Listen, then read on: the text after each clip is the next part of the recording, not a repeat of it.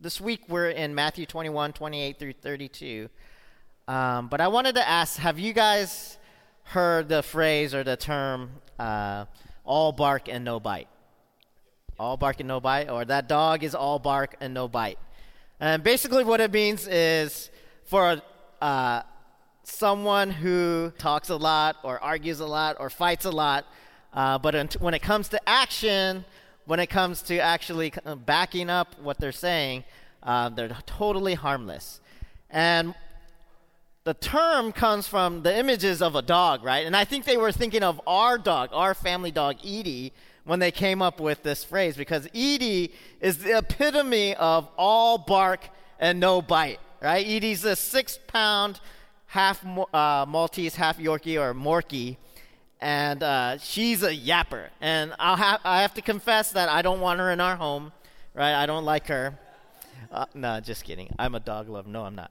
Um, but uh, it's Janice's dog, and uh, she's a yapper. She barks every time the door rings or anytime anyone approaches our home. Yap, yap, yap, yap, yap. Each time someone walks into our home, it's a bark, bark, bark, bark, bark.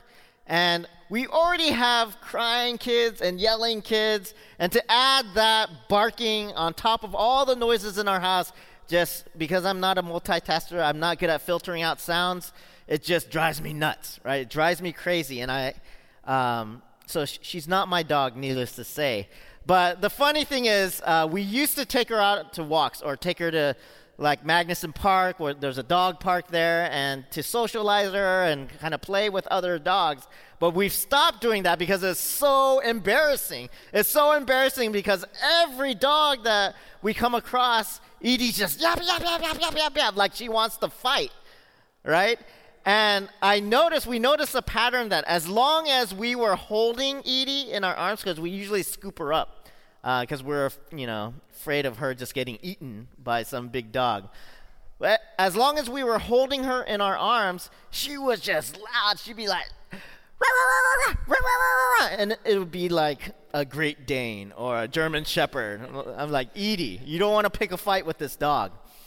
Um, but as soon as we let her down, she'd go, because there was no security blanket, right? So that is the image and definition of a dog with no bark, all, all bark and no bite, right? Edie likes to talk a big talk, bark, bark, bark, bark, bark. But when it comes to when the big dog goes, is lunging at her, she just starts squealing, right? And just hides. Um, and I think about this um, when it comes to people as well. So I've always admired my wife Janice um, because we're kind of different. You know, in high school, we actually went to the same high school, didn't know each other, and I like to say she knew me, but I didn't know her. Right? She knew me because I, you know, I was a jock. You know, and you know, I had I rolled around with my Letterman jacket, right? Football, wrestling, track, right? And uh, you know, so I'd like to think that semi, you know, young will say I'm a liar, but you know, semi known, popular maybe, or trying to at least be cool. And uh, Janice in high school, and she's not here, right? She had these thick, really thick glasses and like oversized sweaters, you know, and just didn't care about her looks. Uh, you could tell she was like a bookworm and stuff like that. Just epitome of geek, right? Nerddom. And um, but, you know, since we've come together and we've been married and we're partnering, sharing life, one of the things that I notice, and I noticed about a lot of nerds, is a strong sense of self, right? Of confidence that um, that I just don't have, that I admire in her, because a lot of times I spent my time worrying about what other people thought about me, right?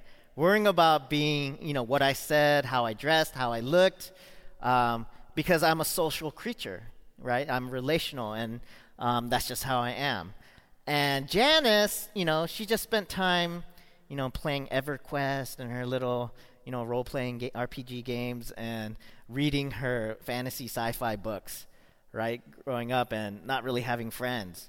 And no, she had friends, um, but but there what that means, you think I'm ripping on her, but I'm not. But that gave her a sense of self. She didn't care.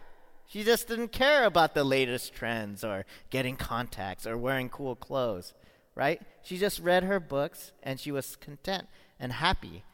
So when we hit the stresses of our life, right, now that we're married and we have kids, uh, or hard stuff comes our way, or we receive criticism, I'm always like, oh, nobody likes me. Oh, whine, whine, whine, whine. And she's like, whatever, you know, just do your thing, right? She's always got this confidence uh, about her, um, like a rock. And so I envy that.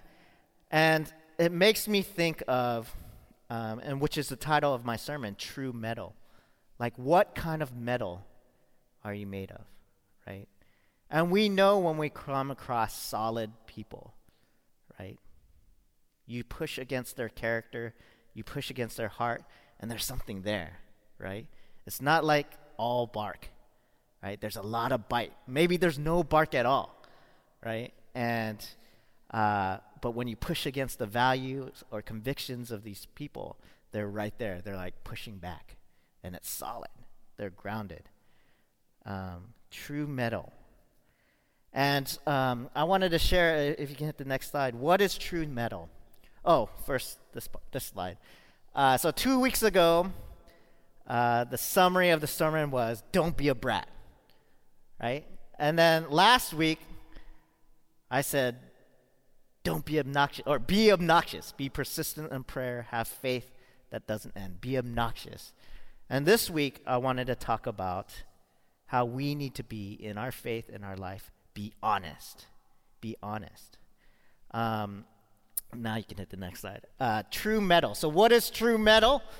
True metal is the faith to wrestle with God's will at the core and come away obedient. Right? To wrestle with God and what He wants for us. Uh, maybe you don't like it. Maybe you're having a hard time with it. Um, but then to come away obedient. That's true metal. Shallow faith, on the flip side, gives lip service, but is empty and action free at the co- core. So shallow faith uh, is a dog with no with all bark and no bite, right? Um, so in our passage, in our parable, again, Matthew 21, 28 through 32, just to give a little context to fill this out, a major theme in Matthew, the Gospel of Matthew, is authority. Right? So the religious leaders of the temple and Jesus are constantly going back and forth about true authority. What is authority? And the religious leaders are challenging Jesus throughout the gospel um, because they feel threatened in their own authority, right? In their position in the temple kind of system. Um, and they're constantly, as a result, challenging Jesus' authority. Um, so, in our very chapter, Matthew chapter 21, um, this is the chapter that uh, the famous story or incident where Jesus goes into the temple. Um, this is near the end of Matthew, so he's entered into Jerusalem and he's making his kind of last days in Jerusalem before his crucifixion. So, the heat is building up, right? The drama, right? It's climaxing. So, Jesus goes into the temple uh, and the temple is a place of God's authority. The temple is a place of worship for the people of Israel. And Jesus goes in, and there's money changers, and there's people selling doves and uh, exchanging money, and he clears it out, right? He just overturns tables, throws people out, and he says, How dare you make my father's house a, a den for robbers, right? So Jesus, he wasn't polite right? Jesus didn't follow social mores. Jesus challenged uh, the authority of the day in the temple by clearing it out, right? And this because it, this is because he had true metal, right? He knew what he knew that this isn't right. This is my father's temple. This is a place where people have access to my father to worship and yet you guys are making it something else. So he comes in with a fire, but he ruffled a lot of feathers, right? He ruffled uh, the leader's feathers. And so, um, after he clears out the temple, it says that the people, the lame, the sick, the crippled, they all came to him in the temple, uh, and he healed them and he taught them.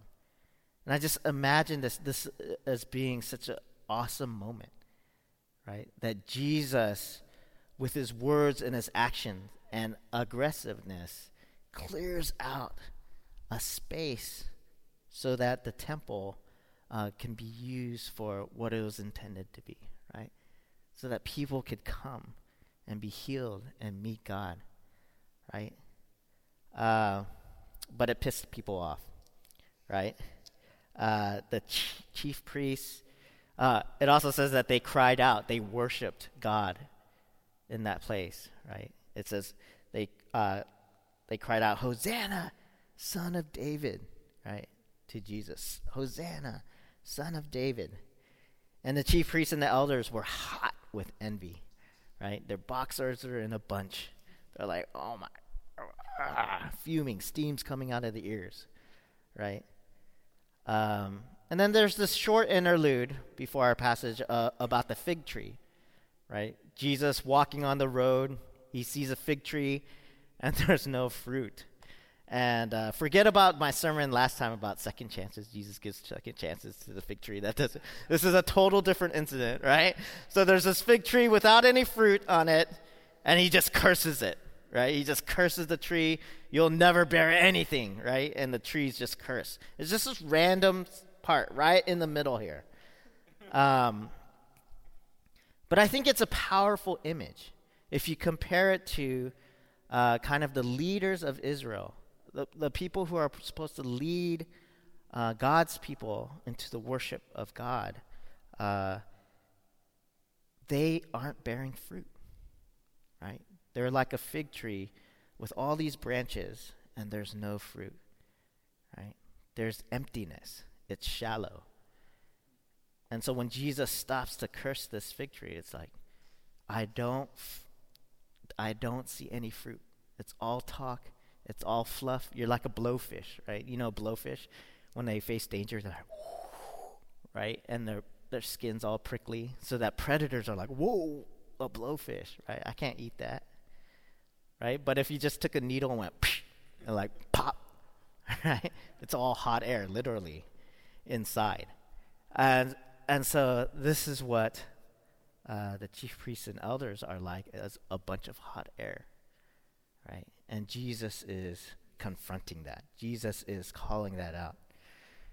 So that the next time in chapter 21 that Jesus comes around to the temple, he comes teaching, and the chief priests and elders ask, By what authority do you do these things? There's that authority question again. Right? Where does authority come from? Does it come from mankind? Does it come from God? Does it come from tradition? Right? And that's a question that we wrestle with, right?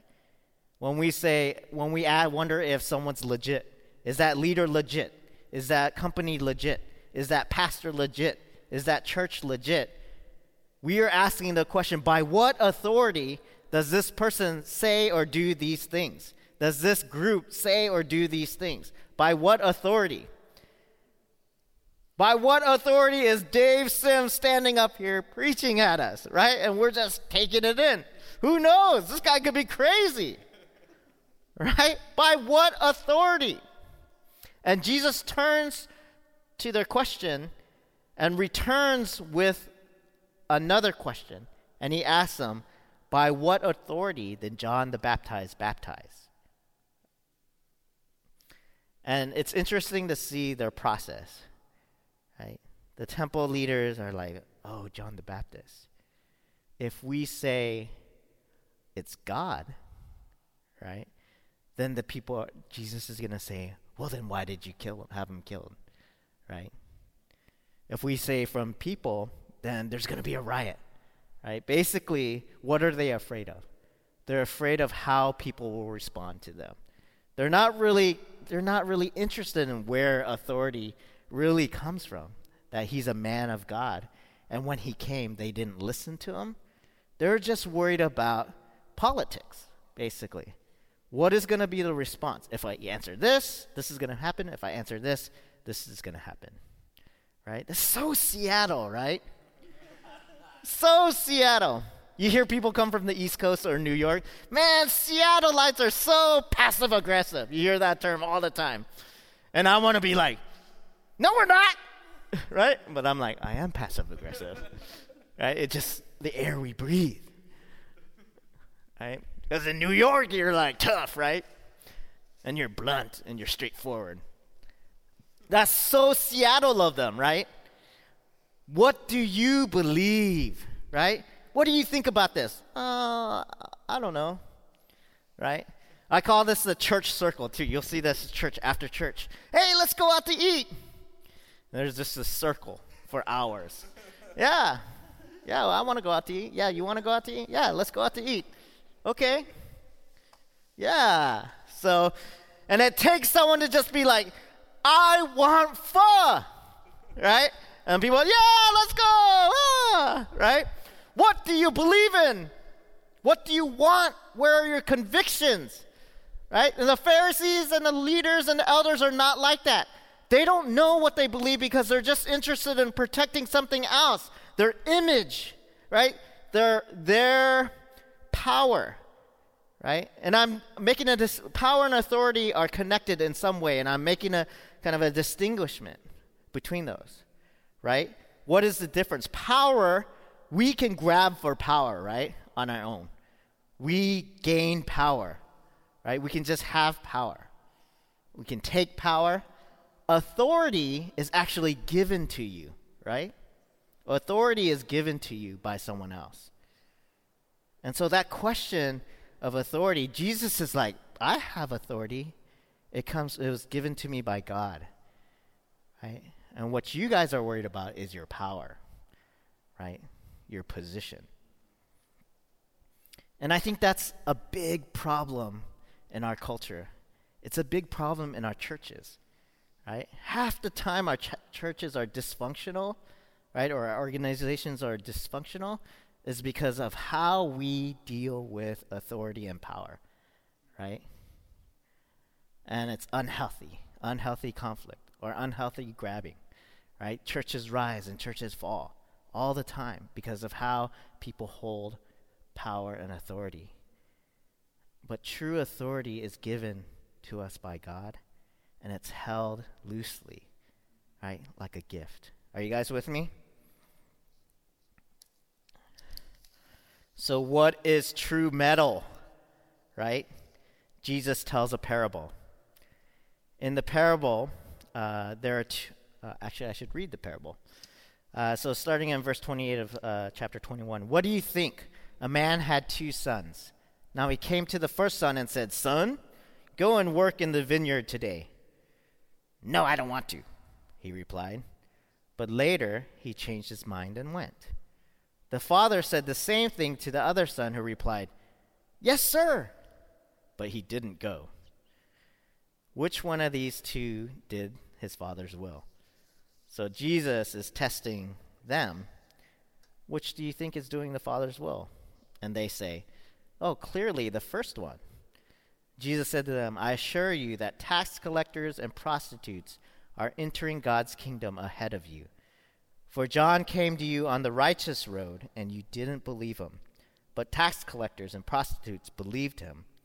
Yet even after you saw this, you didn't change your hearts and lives, and you didn't believe him. So in the parable, there are two sons and a father. And Jesus has set up the parable and concludes it so that there's a natural contrast being made between the tax collectors and uh, prostitutes on one side, son number one, and the temple leaders on the other side, son number two.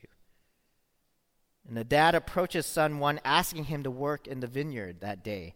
And son one says, Nah, I don't feel like it. I don't want to. I'm going out with my friends today. But later, this same son changes his mind and goes out to work. Dad, too, approaches son two and asks him to work in the vineyard that day. Son two, who's the model child, the model son, says, Yes, sir. I'll do it, Dad. But ends up never showing up. Right? That's like privilege, right? Entitlement. Uh, Jesus asks, which son did the Father's will? Of course, son one, right? Uh, here's the kicker. After trapping the elders in his own little test, Jesus takes the opportunity to exhort them. John came as a prophet and a righteous man sent from God to speak truth, to speak the kingdom of heaven and repentance and the forgiveness of sins, and you did not believe him. And now I come preaching good news and healing people, and you question my authority. But look, the sinners, the tax collectors, and the prostitutes came and they believed John. They came to him in droves and they were repented and they were baptized. And now they come to me and believe and are praising God. Hosanna! Hosanna! And they believe. But you still don't believe. The sinners are the first son, and the religious righteous are the second son. Right? And it's the first son that's actually being obedient. Even though the first son was honest and said, I don't want to do it. Right? I just don't feel like it. But ends up going anyways. There's a process there. Something happens, right? A change of heart, a change of mind.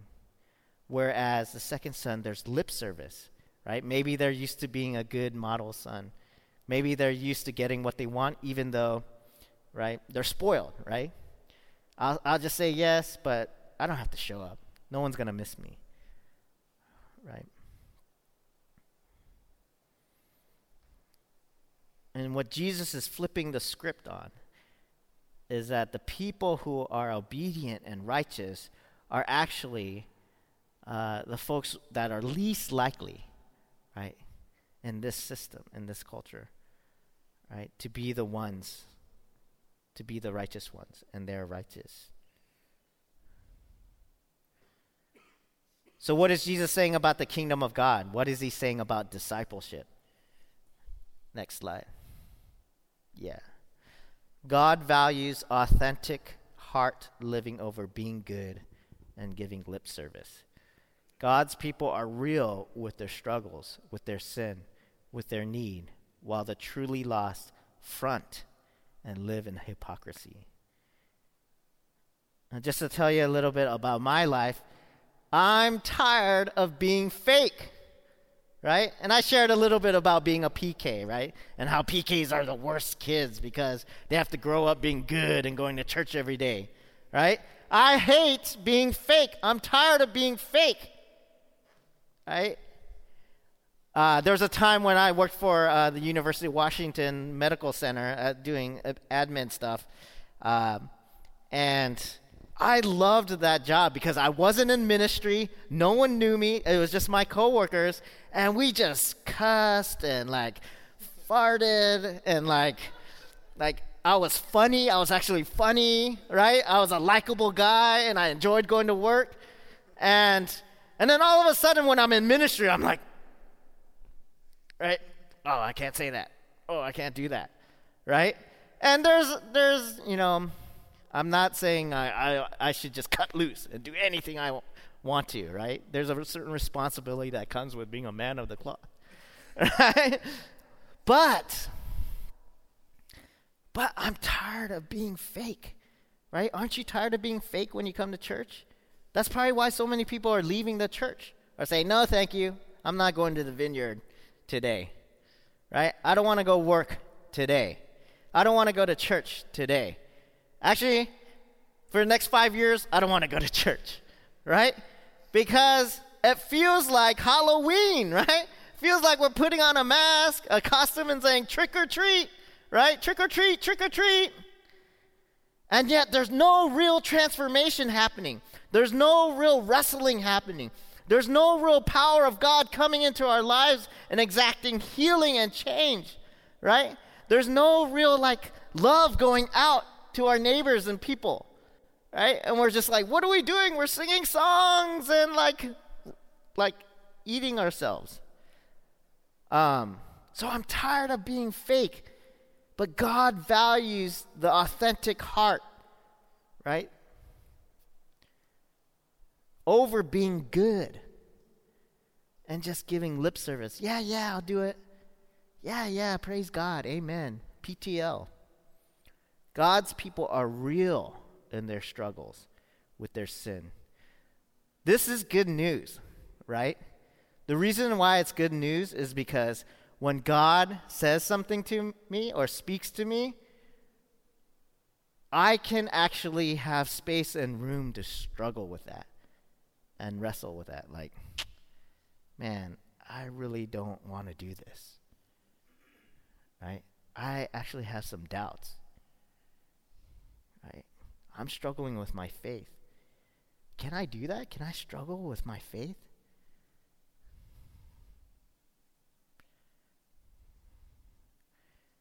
And it seems backwards, right, for us. Because we're so used to having it put together.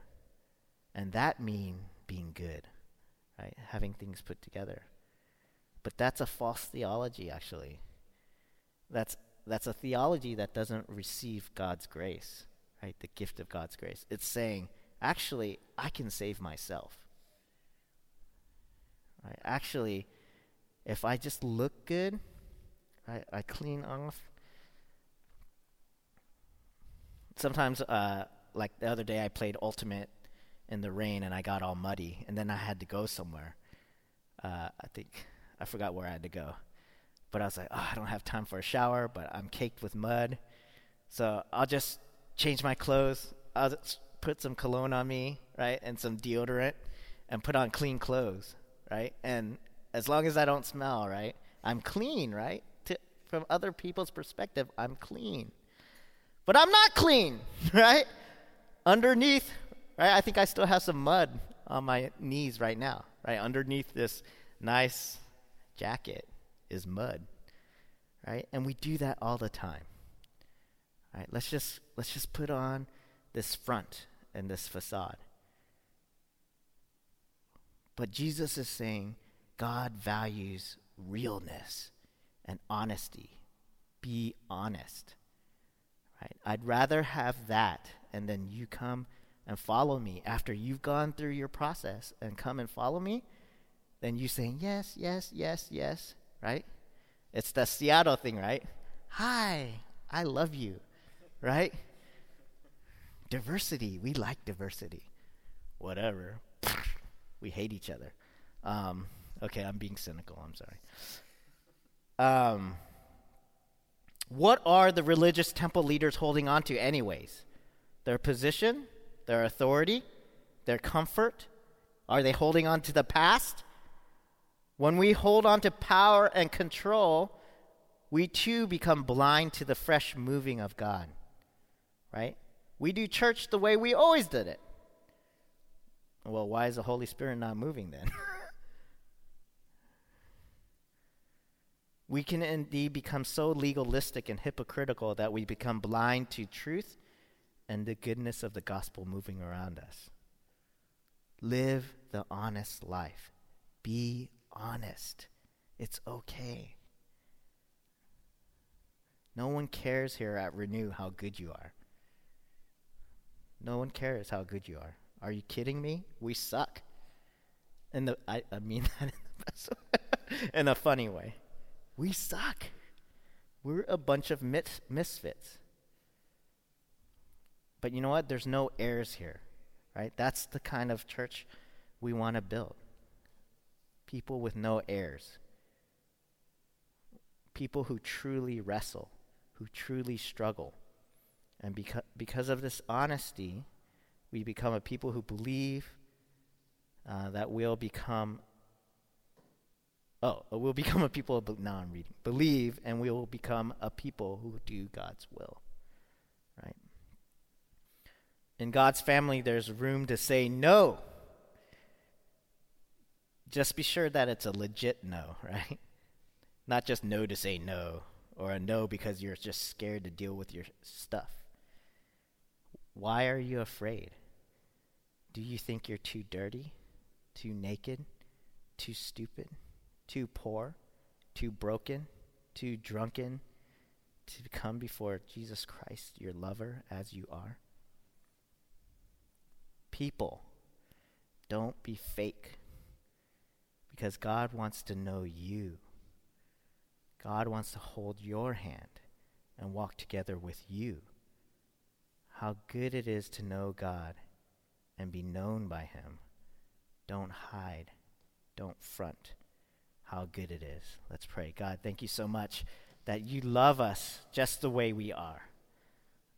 Um, and that you uh, want so much more than just um, our bragging or us giving you our resume, but you want the core of who we are our fears, our insecurities, our weaknesses and shortcomings, um, the things we like and dislike.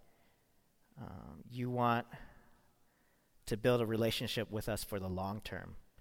And sometimes that means conflict, that means saying no, that means space to run, space to wrestle, just as you wrestled with Jacob in the desert uh, before you gave him a new name. Uh, will you wrestle with us uh, and bless us? In your name, amen.